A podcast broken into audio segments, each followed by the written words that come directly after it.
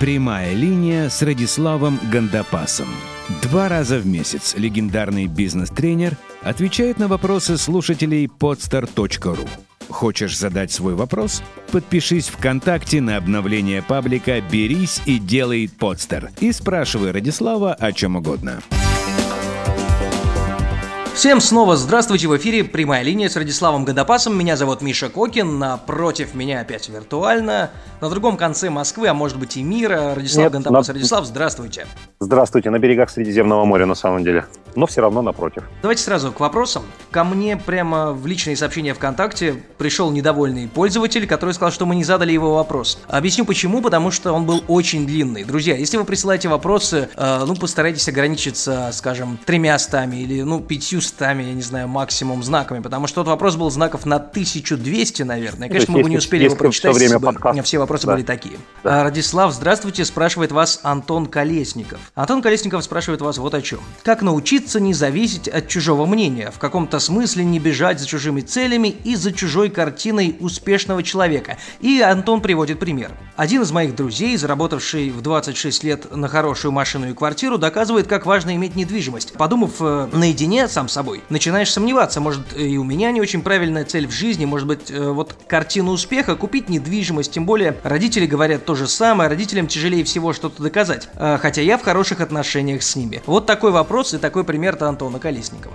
Кстати, не худший пример влияния, если бы друг рекомендовал бросить все и колоться героином, вот это было бы, и вас бы эта идея привлекала. Вот тут было бы над чем задуматься. А так-то, собственно, не худшее влияние, потому что приобрести финансовые основы жизни для взрослого, 26 лет взрослый человек уже. И это прекрасно. Это такая странная вещь, когда люди за 30 находятся еще на обеспечении своих родителей, не очень понимают, что в жизни делать, к каким целям стремиться и так далее. Вот это противоестественно. Вы понимаете, что человек еще в начале 18 века не всякий доживал до 30. А мы себе позволяем такую роскошь до этого времени оставаться инфантильными. 26 лет человек купил квартиру и машину. Отлично, молодец. Надо ли это делать мне или не надо делать мне? Вы понимаете, какая вещь?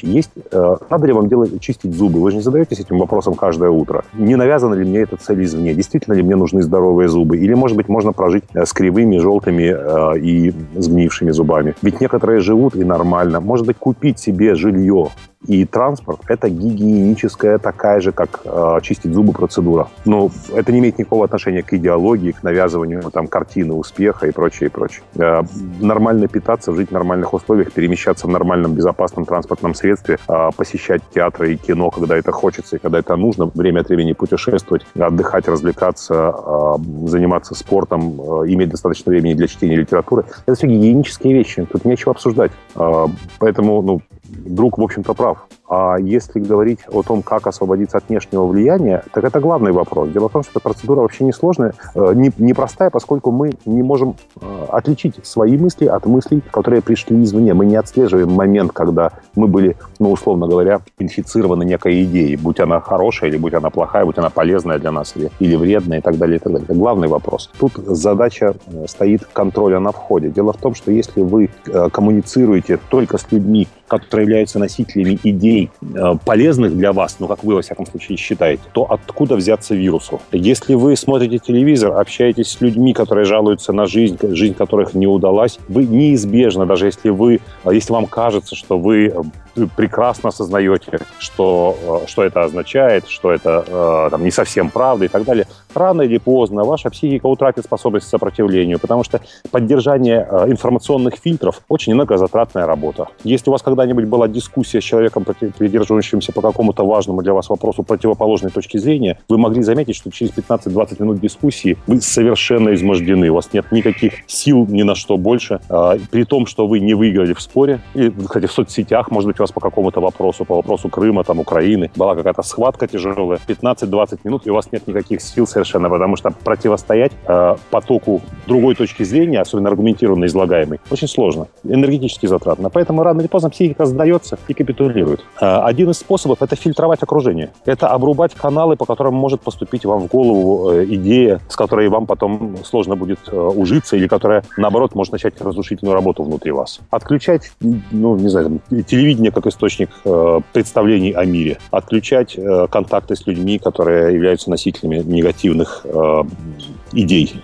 меньше беспорядочных движений в соцсетях и так далее. Ну и, соответственно, вторая часть – это окружение себя людьми, чей образ мысли, чей образ жизни является для вас примером, эталоном, что вам хотелось бы повторить, что вам хотелось бы привнести в свою жизнь. Здесь и литература, здесь и видео, здесь наш подкаст, здесь блоги людей, которые являются для вас такими эталонами. Контактируйте с ними больше. И вот и весь секрет. Вам не нужно ничего делать специально. Просто смените окружение. А что касается вашего друга, подумайте, может быть, это не такое уж негативное влияние для вас. Если он предлагает вам эту идею, он предлагает вам и пути достижения этих вещей. Если у него есть, он прошел этим путем, и он не просто убеждает вас приобрести недвижимость, он предлагает вам вывести вашу жизнь на какой-то другой уровень. И, может быть, имеет смысл прислушаться к нему не только в этой идее, но и в том, какими путями эти вещи достигаются. И, повторю, приобретение недвижимости — это не есть представление, никак не связано с представлением о счастье, с, там, не знаю, как чистка зубов, как утренний завтрак, не знаю. Ее просто нужно приобрести, и все. А вот как? Ну, пусть друг с вами поделится. Кстати, возможно, вы на пути движения к этой промежуточной цели получите очень интересный и важный жизненный опыт, который потом сможете масштабировать. Переходим к следующему вопросу. Вопрос от Алексея Малышева. Радислав, здравствуйте. Часто бывает так, что ребенок в школе попадает в такое окружение, которое давит на него и не дает развиваться. Ребенок воспитывается в спокойной семье, где принято молчать и не выскакивать. В результате ребенок растет застенчивым и неуверенным в себе. Но затем, когда вырастает, он понимает, что для достижения успеха требуется коммуникабельность, умение отстаивать свою точку зрения и уверенность в себе. Вопрос: как эффективнее всего преодолеть этот барьер сомнений и страхов? Останется ли этот страх, сформировавшийся в детстве, при завязывании отношений с людьми? Спасибо вам за ваши мудрые мысли, которые исправляют мою искаженную картину мира, подытоживает Алексей Малышев.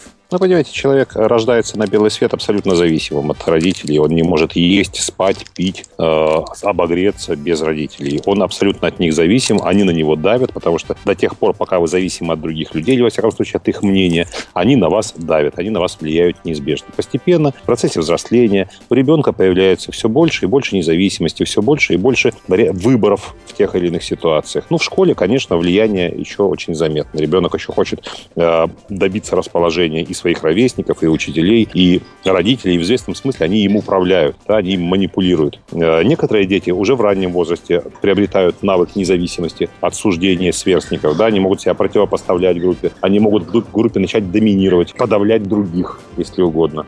Вот. Роли распределяются в детской компании очень по-разному. И бывают случаи, когда в школе ребенок не проявлял никаких лидерских качеств, был даже забитым и так далее, но спустя время оказался главой крупной компании, человеком самостоятельным, независимым, свободно перемещающимся по миру и так далее, и так далее. А человек, который в школе был вот таким альфа-самцом, который собирал вокруг себя шайки, подавлял других и так далее, спустя время оказывается никчемным человеком, абсолютно зависимым от государства, от партнера по браку, от детей, от своих сверстников там во дворе и так далее, зависимым от алкоголя и наркотиков. Бывают очень разные сценарии, и ни один из них не фатален. Вот сейчас я работаю над книгой «Лидеры, которые изменили Россию». Она выйдет осенью. И в этой книге истории людей, которые стартовали из очень разных ситуаций. Ведь и Суворова подавляли. Ведь он был хилым мальчиком, нездоровым. Отец не верил в него настолько, что даже не отдал его в полк при рождении. Вы знаете, в те времена было принято, что ребенка при рождении зачисляют в полк. И к моменту его 12-летия у него уже офицерский чин. Суворова не зачислили, и к моменту 12-летия у него не было никакого чина совершенно. И когда он пошел служить капралом. Его ровесники офицерами, а он капралом. Вы думаете, его не подавляли сверстники? Возможно, не смеялись над ним, дистрофиком хилым, его более крепкие товарищи. Когда они курили, пили вино и ходили в публичный дом, Суворов обливался холодной водой, делал зарядку и сидел на диетах. Разве это не было предметом насмешки? И давайте посмотрим, что стало с ними, что стало с ним. Половина из тех погибли на дуэлях или, пренебрегая воинской наукой, погибли в сражениях, нелепо. Да? И Суворов, который стал непобедимым полководцем, генералиссимусом, спасителем Европы. Давайте сравним. Все не фатально. Каждый день мы делаем свой выбор. Каждый день перед нами выбор совершить тот или иной поступок. Совокупность этих выборов, совокупность этих поступков определяет нашу жизненную стратегию. Кем бы ты ни был в детстве, как бы тебя ни подавляли, был ты болен, был ты несчастен, был ты одинок, ничто не фатально. Ты каждый день меняешь свою жизнь. Каждый день. Не раз и навсегда. Каким-то одним ловким глобальным поступком. Каждый день. Каждый раз обливаясь холодной водой. Каждый раз делая зарядку. Каждый раз отказывая себе во вкусном, но вредном блюде и выбирая то блюдо, которое подходит ему. Суворов совершал те маленькие поступки, которые маленьким победам над собой, которые привели его к глобальной победе. Кем бы ты ни был, всегда есть шанс изменить ситуацию. Следующий вопрос, вот. Кстати, вы упомянули. Да.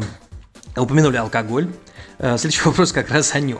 Ну так вот, задает вопрос Данила Петров. Доброго времени суток, Радислав. Объясните, пожалуйста, в своих семинарах и тренингах вы говорите о том, что пить, скажем так, простой алкоголь, пиво, водка, не чувствуя вкуса и удовольствия, это не по-неокортексиальски. Не по-неокортексиански, да. Да. А вот если старое и дорогое вино, то это да, это по-человечески. Однако вы наверняка знаете, что любой алкоголь в любом количестве вреден, как раз для неокортекса, то есть больших полушарий коры головного мозга. Снижается умственный потенциал. Поясните, пожалуйста, зачем вы тогда употребляете алкоголь, если все это понимаете? Ведь в любом случае это очень сомнительное удовольствие. Вопрос от Данила Петрова. Ну, знаете, удовольствие вообще сомнительное для кого? Это же вещь субъективная. Есть культуры, в которых люди вообще не употребляют алкоголя, и для них любой алкоголь для человека он будет совершенно непонятно, в чем здесь кайф. А для человека, который воспитан, скажем, во Франции и первый раз попробовал там, вино в 12 лет и без него не мыслит себе жизни, за ужин не садится, для него это источник, может быть, необычайного наслаждения и так далее.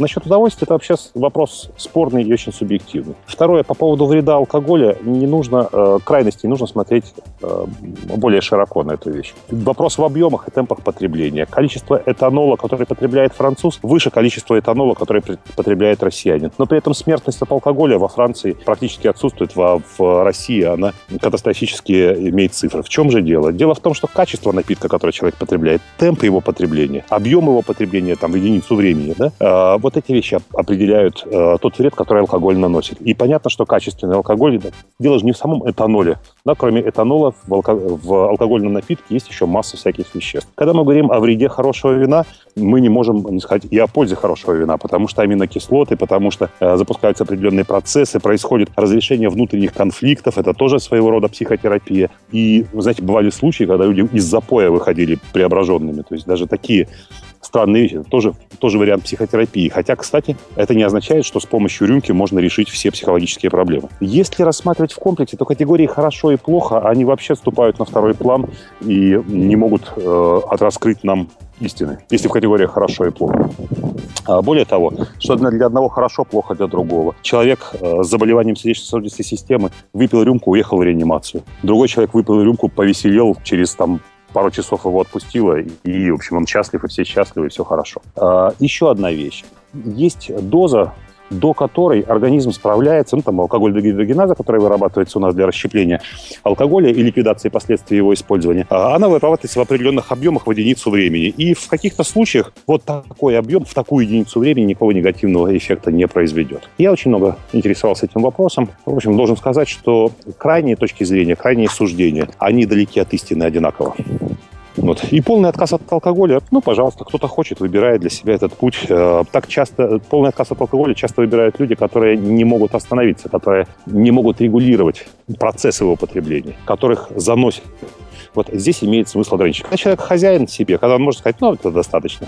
Окей. Вчера мы ужинали с семьей в итальянском ресторане. Прекрасные итальянские вина носили, но почему-то я думал, что будем ужинать с вином, а почему-то, не знаю, жену спросил, будешь что-то пить? Да нет, я не буду. Да, я не буду. И, в общем, и не пили. А в какой-то другой ситуации будет очень кстати, и мы выпьем за завтраком бокал шампанского, например. Ни с того, ни с сего, да, на голодный желудок. Хоп. И я думаю, что в нашем случае вреда особого не будет. Но если человек не может остановиться на одном бокале, то, конечно, ему лучше отказаться совсем. Знаете, в молодости мы все радикальны. Либо полный отказ, либо наоборот. В зрелости становишься более либеральным в этом вопросе. И решаешь сам для себя в каждой конкретной ситуации. Я понимаю, кстати, откуда вопрос. Вопрос из моего тренинга, где мы разбираем удовольствие, неокортексиальные и лимбические. Центры удовольствия реагируют в разных участках коры головного мозга по-разному, на разные раздражители. И я склоняю участников тренинга отказываться от удовольствий лимбических, от удовольствий животных, что ли, в пользу удовольствий человеческих, более тонких, более эстетичных и так далее. К слову, потребление вина, положим, если хорошее, достойное вино, вы не рассматриваете только как химическую реакцию. Это еще реакция эстетическое. Когда у вас настроены вкусовые рецепторы, когда вы разбираетесь в винах, вы делаете полглотка, вы не заглатываете стаканами, вы делаете полглотка, и вы испытываете целую гамму ощущений, которые способствуют синтезу эндогенных морфинов. У вас появляются такие ощущения, которые возникают, когда вы смотрите на картину великого мастера при условии, что вы ценитель искусства. Такие же реакции от глотка, совершенно безвредного в таком объеме. Поэтому давайте не сводить алкоголь к химии. Это культура. Это явление культурное, в первую очередь, химическое, во вторую. При неумеренном потреблении это уже химия и психиатрия. Но это не является темой нашего диалога. Давайте дальше. Следующий вопрос от Евгения Балашова. Радислав, здравствуйте. Пишет вам Евгений из города Екатеринбурга. Я много наблюдаю за вашим творчеством, правда, на живых выступлениях пока не успел побывать. Меня интересует тема сна и полное подчинение этого процесса своему распорядку. В армии я не служил, пишет он с улыбкой. Вы однажды сказали, что для вас главное планировать свой отдых и только после этого свою работу. Сон в каком-то смысле можно считать главным атрибутом или же основой понятия отдых. Могли бы вы в подкасте выделить, невзирая на тонну правильной и неправильной информации, разбросанной по интернету, несколько, например, 3 главных составляющих, которые помогут поставить вектор развития вашим слушателям, желающим закалить себя в искусстве сна? По скрипту. Угу. Почему вам не написать книгу об этом? Книг о сне написано достаточно, есть институты сна.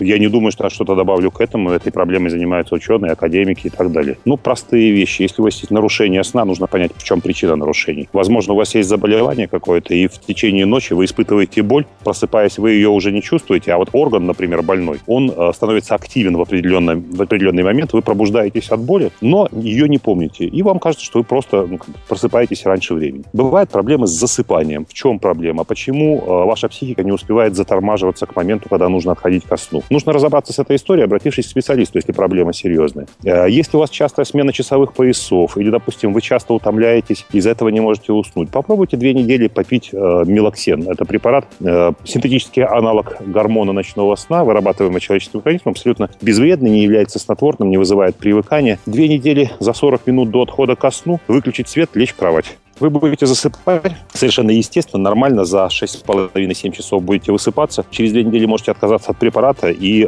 дальше сон будет восстановлен нормально. Особенно, повторю, если вы перелетели в существенно другую часовой пояс. Нужно понять, каков ваш естественный ритм.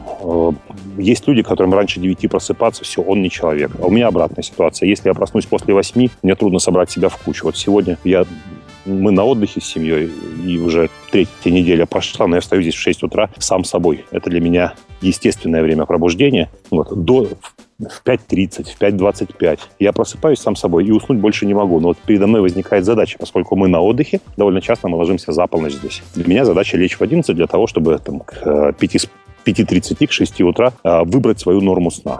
Вы знаете, что не так важна продолжительность сна, точнее, нельзя ее регламентировать отчетливо. 6,5 моя норма, у меня 4 раза происходит смена фаз сна за это время, я высыпаюсь. Кому-то нужно больше, кому-то 8,5-9 часов. Займитесь этой проблемой, посмотрите литературу. Когда человек не высыпается, у него процессы регенерации, процессы восстановления происходят не полностью. У него и психика не восстанавливается, работоспособность не возвращается. Я, кстати, категорический противник тренингов и книг на тему, как спать больше, чтобы больше успевать. Это совершенно не так. Сон – это форма жизни. Во сне происходят важнейшие процессы усвоения, обработки информации. Во сне происходит процесс освобождения от ненужных напряжений, которые возникли. Они прорабатываются во сне и отбрасываются через сновидение, через телесное поведение и так далее. Сон – это не просто отдых. Это не просто ничего не делание. Это глубокая, серьезная работа, которая не может быть проведена наяву, когда вы бодрствуете. Поэтому займитесь, если эта проблема есть, займитесь. И, пожалуйста, не надо этих методик, как за 3,5 часа восстановить силы, потом бить себя по щекам, пробежаться до пота, облить ледяной водой, чтобы вернуться в мир людей и начать бегом отвечать на почту и так далее, и так далее. Как расслабьтесь на эту тему, да? Организуйте свое время таким образом, чтобы вы могли и восстанавливаться, и работать, уделяя этому достаточно времени, в удовольствие и не во вред себе. Следующий вопрос от Романа Аненкова. Вопрос такой, как вы относитесь к ноотропным препаратам? Есть ли у вас опыт использования фармацевтических средств для восстановления, усиления и стимулирования работы мозга?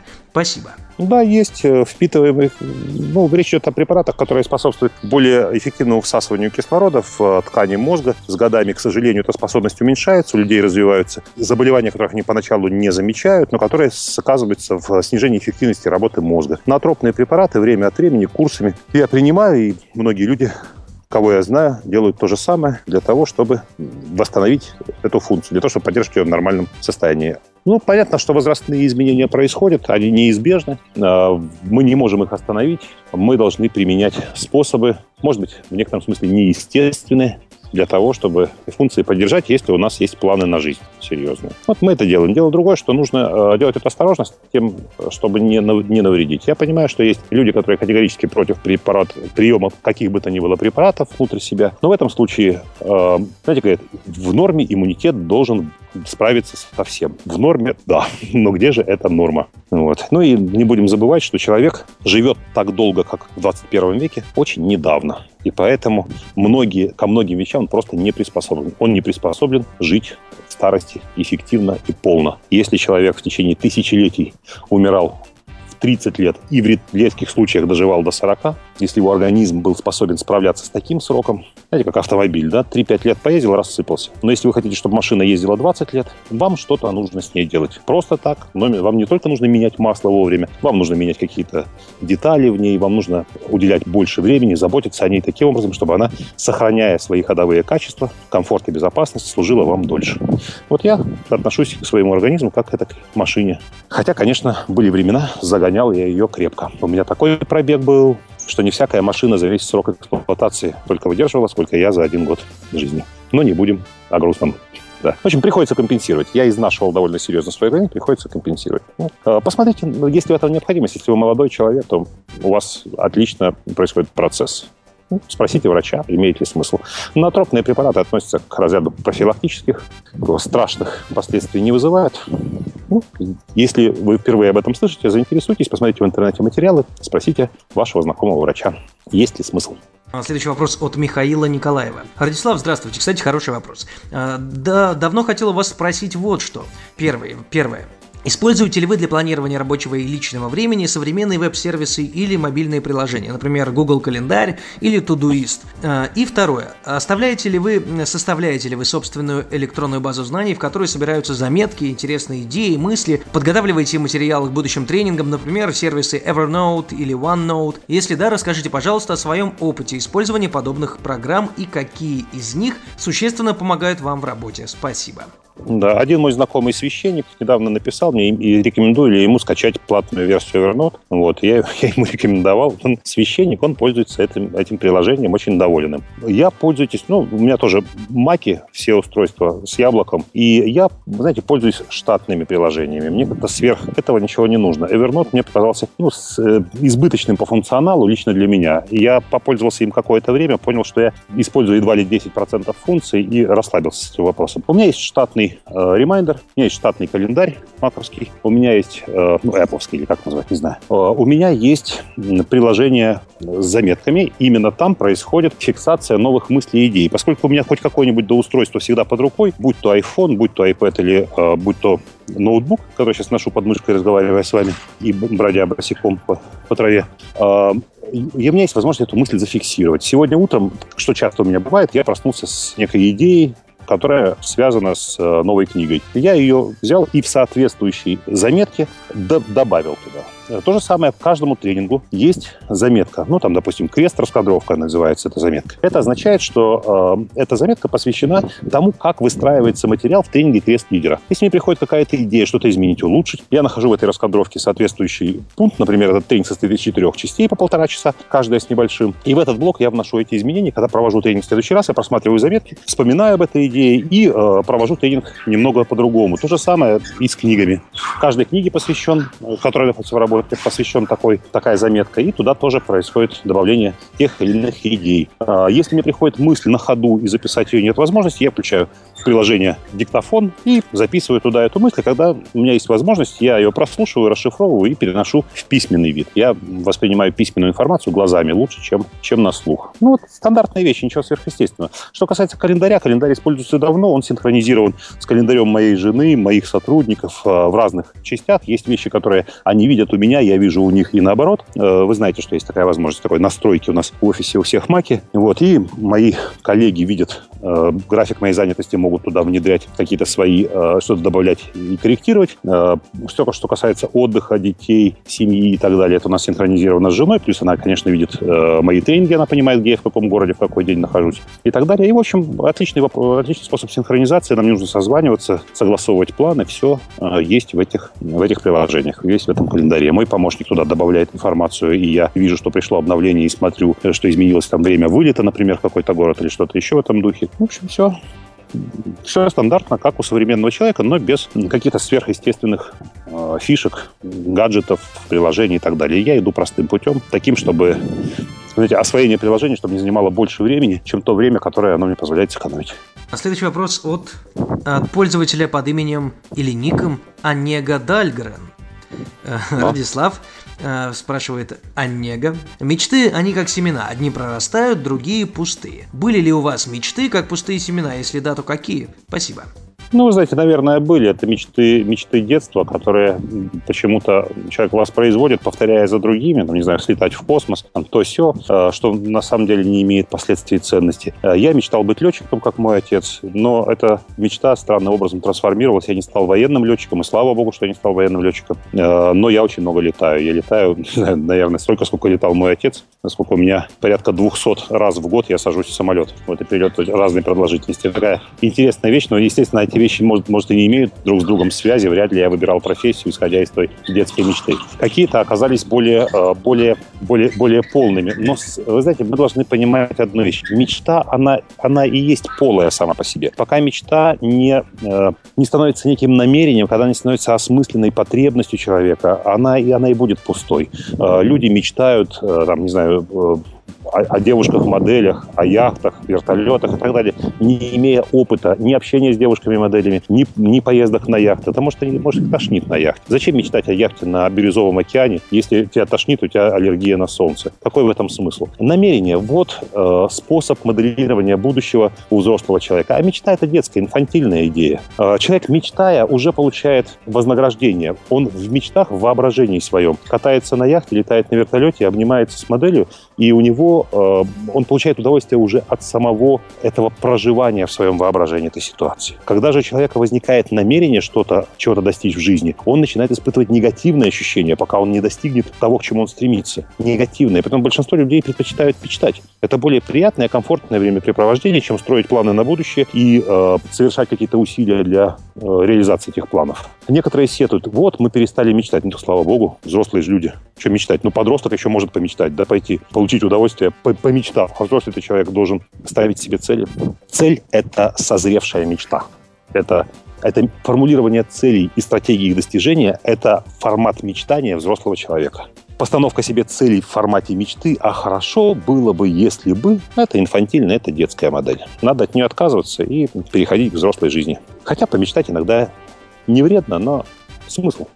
Артур Шиф задает вам вопрос. Последний. Добрый день, Радислав. Меня зовут Артур, мне 24 года. Есть своя маленькая фирма, наработанные контакты. Работаю в основном один и в данный момент достиг того, что на поиск, и тем более обслуживание новых клиентов, просто не хватает времени. Но нанимать сотрудников пока нет возможности, так как доход иногда очень нестабильный. Есть планы дальнейшего развития, и все это невозможно в одиночку. Такая ситуация уже больше года, и я никак не могу выйти из этого замкнутого круга. Подскажите, пожалуйста, что можно сделать в данной ситуации? Заранее спасибо за ответ. Вот такая проблема. Мне кажется, нередкая. Типично перепутанные причины и следствия, которые приводят к замкнутому кругу. Мне кажется, я обожаю этот анекдот. Он совершенно неприемлем в приличном обществе, но я вам его расскажу, потому что он хоть и непристойный, но очень яркий, который позволяет вам увидеть свою ситуацию, как в зеркале. Встречаются двое друзей. Мне впечатление, что я даже рассказывал в этом подкасте, но в другом контексте. Встречаются двое друзей. Как дела? Нормально у тебя? Как? Он говорит: поздравь, у меня теперь собственный бизнес. Да, серьезно, собственный бизнес, да. Ну, вот я стартапер, он начинающий. Вот. Но тем не менее, что же за бизнес? Говорит, у меня публичный дом. Как публичный дом? Публичный дом, да, правда, у меня публичный дом. Ну, такой бизнес, что, живем в 21 веке. Исследовал рынки,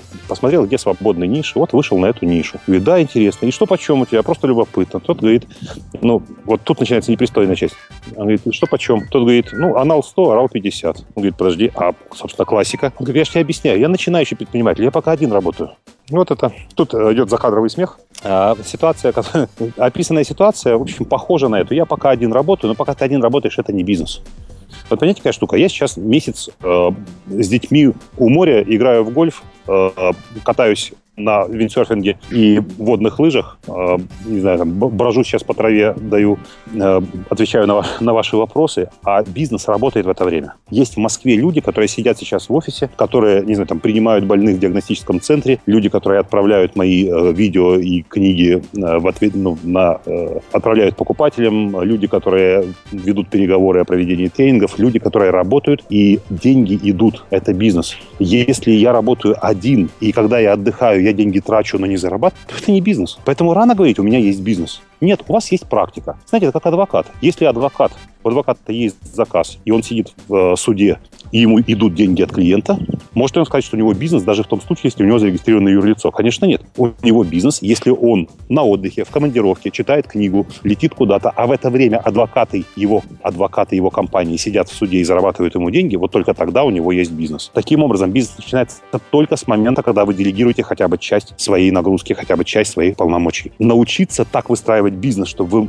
он мог обеспечивать и работой, и деньгами всю структуру, это задача не ваша. Это задача ваших подчиненных. Вы, собственно, и делегируете им эту задачу. Вот у меня бизнес неэффективный, поэтому я не могу нанять работников. Так, минуточку. Ваш бизнес неэффективен, чтобы нанять работников. То есть работники будут проедать ресурсы, которые вы будете им генерировать. Ничего похожего. Эффективность бизнеса – это задача сотрудника. Более того, наемному сотруднику вы должны создать такие условия, при которых он был бы очень мотивирован сделать так, чтобы ваш бизнес не испытывал таких трудностей, как плавающий доход. Это его задача. Вы должны таким образом разработать с ним систему бонусов и наказаний, при которой он был бы мотивирован, ну, так же, как вы, он не будет мотивирован, но близко к тому, как мотивированы вы. Он должен обеспечивать доход вам. Один или потом несколько в перспективе. Не бизнес кормит подчиненных, сотрудников, а сотрудники кормят бизнес. Вот это важная вещь, которую нужно усвоить. Садитесь и думайте, что из того, что вы делаете, вы можете скинуть на другого. Посмотрите, может быть, в этом вопросе есть более серьезные специалисты. Очень многие люди, которые владеют информацией, у которых есть хорошие навыки, не хотят и никогда не будут делать собственный бизнес. Они всегда будут работать в найме, им нужна стабильность, она для них важнее, чем любые ковришки, перспективы и так далее, и так далее. У вас есть перед ними преимущество. Вы готовы нести ответственность за дело целиком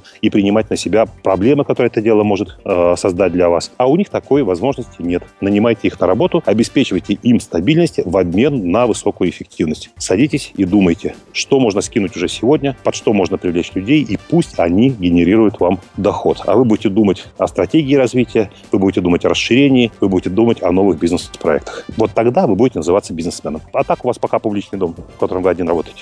И стабильности нет, понимаете, и стабильности нет. И в конце, Радислав, традиционная рубрика «Книга выпуска». Какая она сегодня?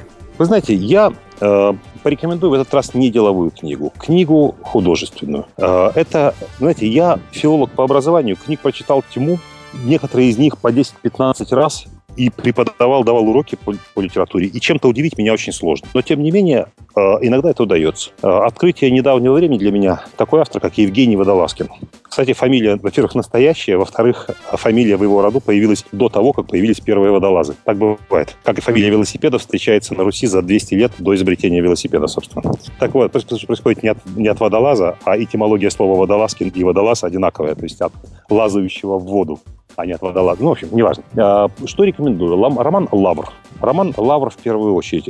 Помимо художественной ценности романа, удивительного языка этого романа, он имеет очень серьезный мотивирующий потенциал. Потому что речь, в общем-то, о человеке, прожившем в лидерской стратегии, прожившем жизнь так, как он хотел. Но мы видим монаха-отшельника героем романа. Не купца, предпринимателя, человека на Феррари и так далее. Мы видим монаха, но это не важно. Он выбрал такой способ. Удивительный роман о характере и воле, удивительный роман о прозрении. Не знаю, невозможно свести к какому-то списку. Просто откройте, читайте. Он, как ни парадоксально, читается легко. Несмотря на то, что это глубокое произведение, читается легко. И первая мысль, которая возникла у меня, когда я закрыл электронную книгу, перелистнул последнюю страницу, хочу прочитать снова. Вот это очень Это важный лично для меня критерий качества того, с чем я познакомился. Евгений Водолазкин, роман «Лавр». Убежден, что после того, как вы прочитаете его, вам захочется прочитать «Соловьев и Ларионов» и так далее, и так далее. В общем, инструмент языка, совсем другое время. На сегодняшний момент я прочитал все, что было написано Евгением Водолазкиным в художественной литературе. Сейчас буду искать